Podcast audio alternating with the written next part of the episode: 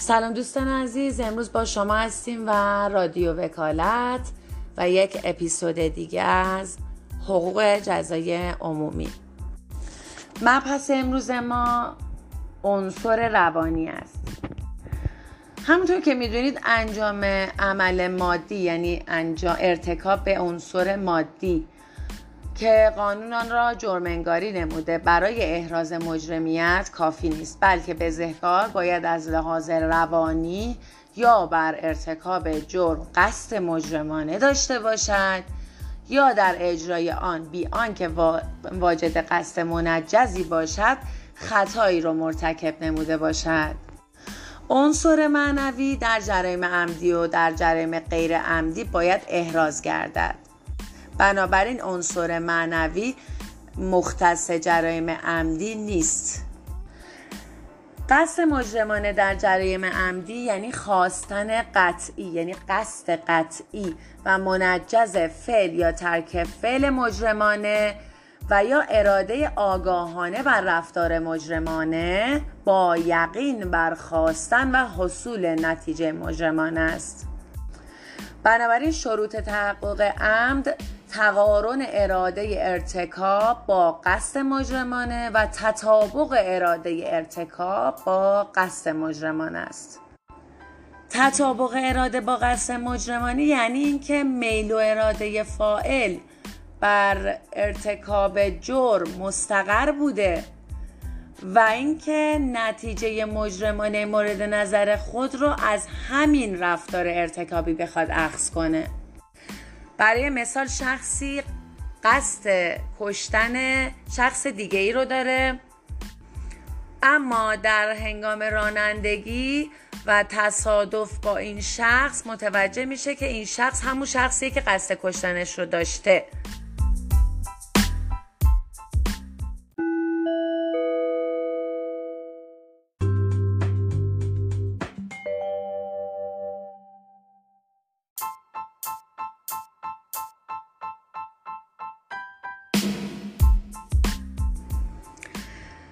تقصیر هم از بی احتیاطی و بی مبالاتی آنچه که در جرایم غیر عمدی باید احراز گردد تقصیر مرتکب است. بی احتیاطی همان فعل و بی مبالاتی همان ترک فعله و انگیزه از قصد مجرمانه جداست. به طور کلی انگیزه از ارکان عنصر معنوی جرم شمار نمی رود. فقط در برخی موارد می تواند مقام قضایی را در اعمال تخفیف مجازات هدایت کند. از جمله وجود انگیزه شرافتمندانه در ارتکاب جرم. و آنچه که در جرایم عمدی باید احراز گردد قصد مجرمانه است. در تقسیم بندی جرایم از لحاظ کیفیتشون یا جرممون تام هستش یا شروع به جرمه یا اقدامات مجرمانه بیبهره که به جرم محال و جرم عقیم گفته میشه. مسیر مجرمانه در جریم عمدی تام اول از همه قصده. یعنی شخص باید قصد مجرمانه منجز رو بگیره. دوم از همه توسل به عملیات مقدماتیه یعنی برای آنکه اون قصدش رو عملی بکنه باید یک سری تمهیدات و مقدماتی رو برای عملی کردنش تدارک ببینه. سوم ورود به عملیات اجرایی. و سپس ورود کنه به عملیات اجرایی. ارتکاب جرم حصول نتیجه و پایان مسیر مجرمانه.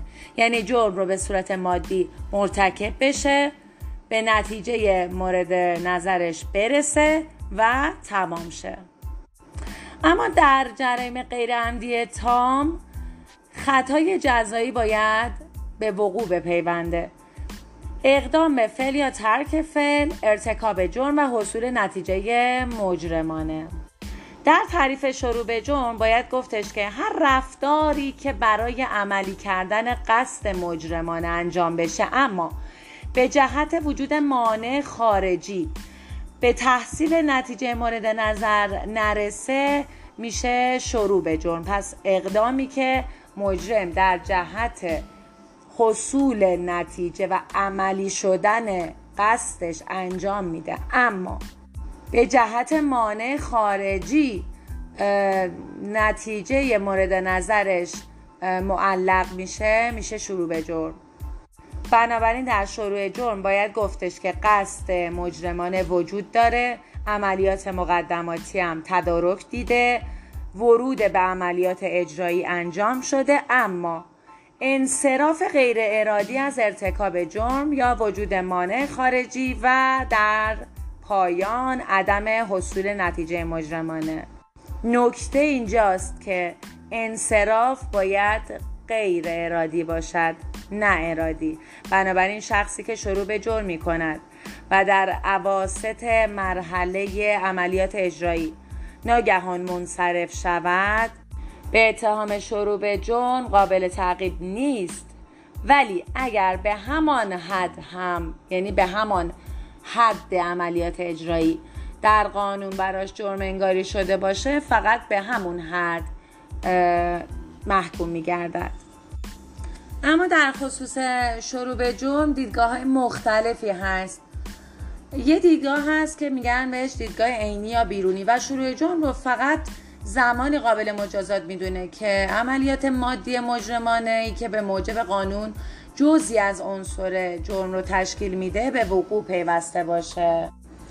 دیدگاه ذهنی یا درونی در خصوص شروع به جرم به این صورته که میگن شروع به جرم معطوف به حالت ذهنی مجرم است. که فاعل از لحاظ ذهنی علم داره به اینکه شروع به جرمی کرده که عملا چنین چیزی قابل احراز نیست در عالم خارج. دیدگاه دیگه هم هست که میگه شروع به جرم زمانی قابل مجازاته که قصد منجز مجرمانه به عینیت رسیده باشه.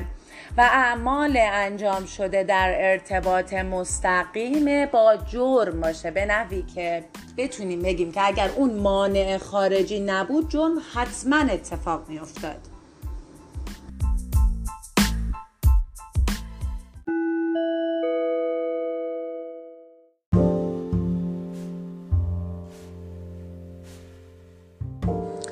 سلام دوستان عزیز امروز با شما هستیم و یک اپیزود دیگه از رادیو وکالت.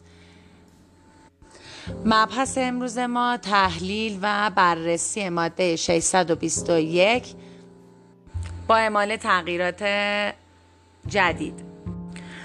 ماده 621 بیان می‌کنه که هر کس به قصد مطالبه وجه یا مال یا به قصد انتقام یا به هر منظور دیگری به عنف یا تهدید یا حیله یا به هر نحو دیگری شخصا یا توسط دیگری. شخصی را برو باید یا مخفی کند به حبس از 5 تا 15 سال محکوم خواهد شد و در صورتی که سن مجنا علیه کمتر از 15 سال تمام باشد یا رو بودن توسط وسایل نقلیه انجام پذیرد یا به مجنا علیه آسیب جسمی یا حیثیتی وارد شود مرتکب به حداکثر مجازات تعیین شده محکوم خواهد شد و در صورت ارتکاب جرایم دیگر به مجازات آن جرم نیز محکوم می گردد. در تبصره آن مجازات شروع به رو بودن را سه تا پنج سال حبس اعلام کرده است. مطابق اعمال تغییراتی که بر این ماده وارد شده بیان شده که اگر این اقدامات به عنف یا تهدید باشه به حبس تعذیری درجه چهار و در غیر این صورت یعنی اگر به عنف و تهدید نباشه به حبس تعذیری درجه پنج محکوم می گردند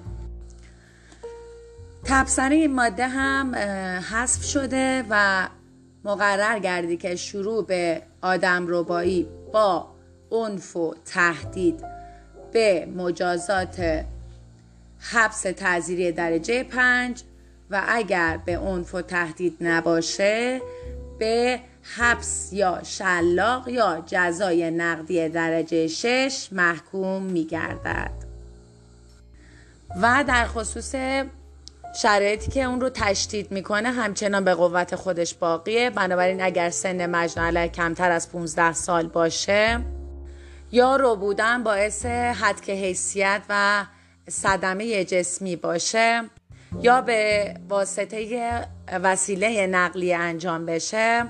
بنابراین حبس درجه چهار که از پنج تا ده ساله برای این منظور ده سال در نظر گرفته میشه.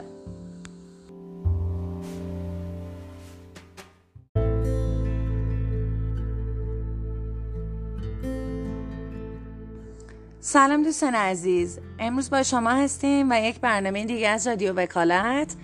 امروز می‌خوایم در خصوص مواد مربوط به قانون مبارزه با پولشویی صحبت کنیم. ماده یک قانون مبارزه با پولشویی که یک جرم مطلق هم هست یعنی مقید به نتیجه نیست. از بر صحت و اصالت معاملات تجاری موضوع ماده دو قانون تجارت است مگر آنکه بر اساس مفاد این قانون خلاف آن به اثبات برسه.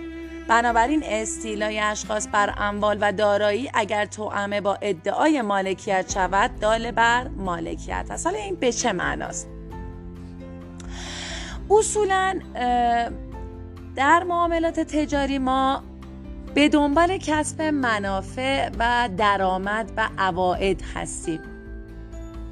بنابراین بر پایه معاملات تجاری ما باید یک نفعی به همون برسه و هدف انتفاعه.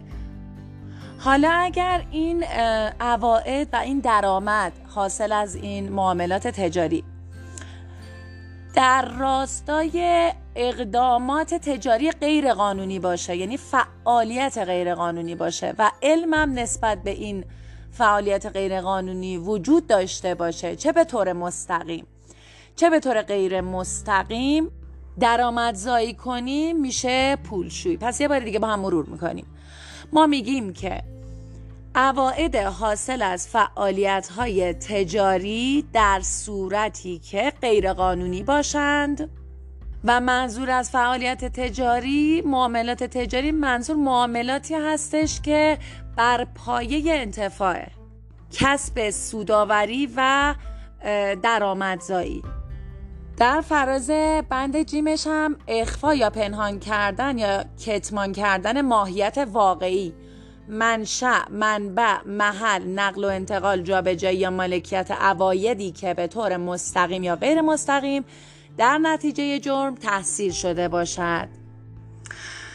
در بند جیم همون ماده دو هم میگه اخفا یا پنهان یا کسبان کردن ماهیت واقعی یا منشأ منبع محل نقل و انتقال جابجایی یا مالکیت عوایدی که به طور مستقیم یا غیر مستقیم در نتیجه جرم تحصیل شده باشد در موضوع جرم پولشویی قرار می‌گیره و همچنین در ماده سه اومده عواید حاصل از جرم رو تعریف کرده میگه به معنای کسب هر نوع مالی است که به طور مستقیم یا غیر مستقیم از فعالیت های مجرمانه به دست آمده باشد.